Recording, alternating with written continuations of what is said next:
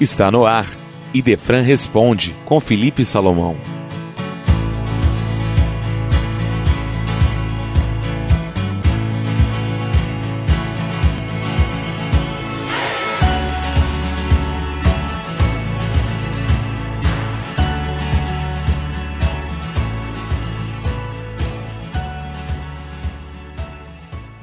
A pergunta de hoje chegou ao Idefran e diz o seguinte: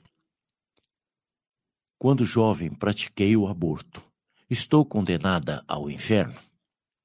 Agradecendo a pergunta da nossa ouvinte, nós queremos dizer que, para o Espiritismo, o inferno não existe como lugar de sofrimento eterno. Não é essa a ideia do Espiritismo. O Espiritismo entende que o inferno é um estado consciencial, é o o sentimento de culpa que está registrado na nossa consciência, que marca essa situação consciencial de sofrimento. E não sendo lugar, ele é um estado de alma, esse estado é passível de mudança, através dos bons pensamentos, através dos bons atos, através das boas leituras, através dos bons sentimentos. Tudo isso vai modificando o nosso clima consciencial. E também o ressarcimento que nós fazemos para a vida e para aqueles que a gente prejudicou. De uma maneira ou de outra, teremos chance de ressarcir as nossas, as nossas culpas. Então, o inferno não é um lugar e nem é eterno. À medida que nós vamos evoluindo, nós vamos melhorando o nosso estado consciencial. E é isso muito interessante porque vem ao encontro da justiça divina.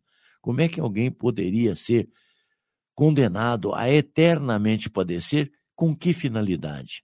Nenhuma, porque a própria lei humana reconhece que o condenado que tem boa conduta, ele vai conseguindo direitos e até a redução da sua pena. Ora, se a lei humana, que é imperfeita, admite melhoria da pessoa, o que dizer da lei divina, que sabe dos nossos sentimentos?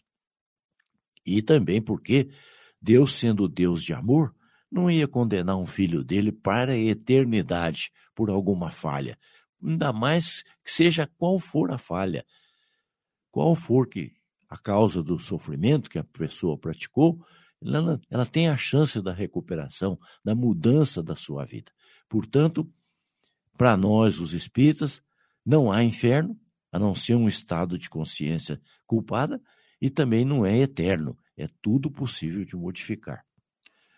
Por outro lado, o Espiritismo orienta que o aborto não deve ser praticado de forma nenhuma, porque uma reencarnação aqui na Terra ela é programada, ela é estudada, a não ser aqueles casos que acontecem fortuitamente por um relacionamento casual, ocasional.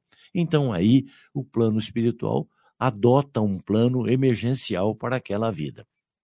Mas toda reencarnação na, na, Terra é uma oportunidade felicíssima que o espírito tem para poder justamente reconduzir a sua vida para um caminho melhor, para aprender novas coisas, para acertar-se emocionalmente com aqueles espíritos com quem está devendo. Então, é uma oportunidade apreciável que o espírito tem de reconduzir a sua vida para o caminho do bem. Por isso, toda reencarnação na Terra é muito prezada, é muito considerada, é uma oportunidade bendita.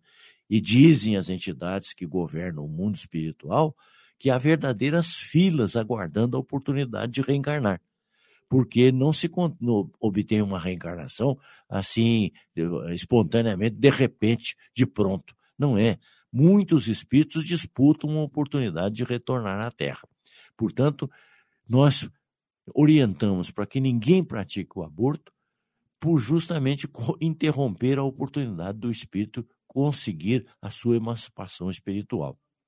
Mas também nós não consideramos, eh, não aconselhamos, ou desaconselhamos, melhor dizendo, a prática do aborto, porque ela marca profundamente a consciência da pessoa que pratica, dela, da pessoa que praticou o aborto e de todos os que concorreram para o ato contrário à vida, que é, é pertence a Deus unicamente. Aí nós podemos dizer para você ainda que o aborto, além de atentar contra a vida, que é um patrimônio divino, o aborto causa sérios danos na saúde de quem pratica. Então está comprometendo o próprio corpo, que é a, a, oportunidade de manifestação do espírito. Não quer dizer que de em qualquer caso o indivíduo vai ser condenado. Não. O espiritismo aceita o aborto, como está no, nas orientações dadas pelos espíritos a Allan Kardec, no livro dos espíritos. O espírito quando o espiritismo admite o aborto quando a, a gravidez compromete a vida da mãe. Então, dizem os espíritos, é preferível salvar o que já está criado do que é, permitir a reencarnação e, e, e comprometer a saúde da mãe. Então, o Espiritismo aceita o aborto naquele caso em que há o comprometimento da vida da mãe. A, a gravidez compromete a saúde física da mulher. Então, em todos os casos, o Espiritismo é contra o aborto. Somente no caso em que prejudica a vida da mãe. Aí sim o Espiritismo admite o, o aborto. Mantenha sua mente em oração, peça desculpas ao espírito que perdeu a reencarnação através do, do, aborto e procure dar chance a uma nova vida, para que esse mesmo espírito possa re, retornar e cumprir o programa para o qual ele estava destinado. Muito obrigado.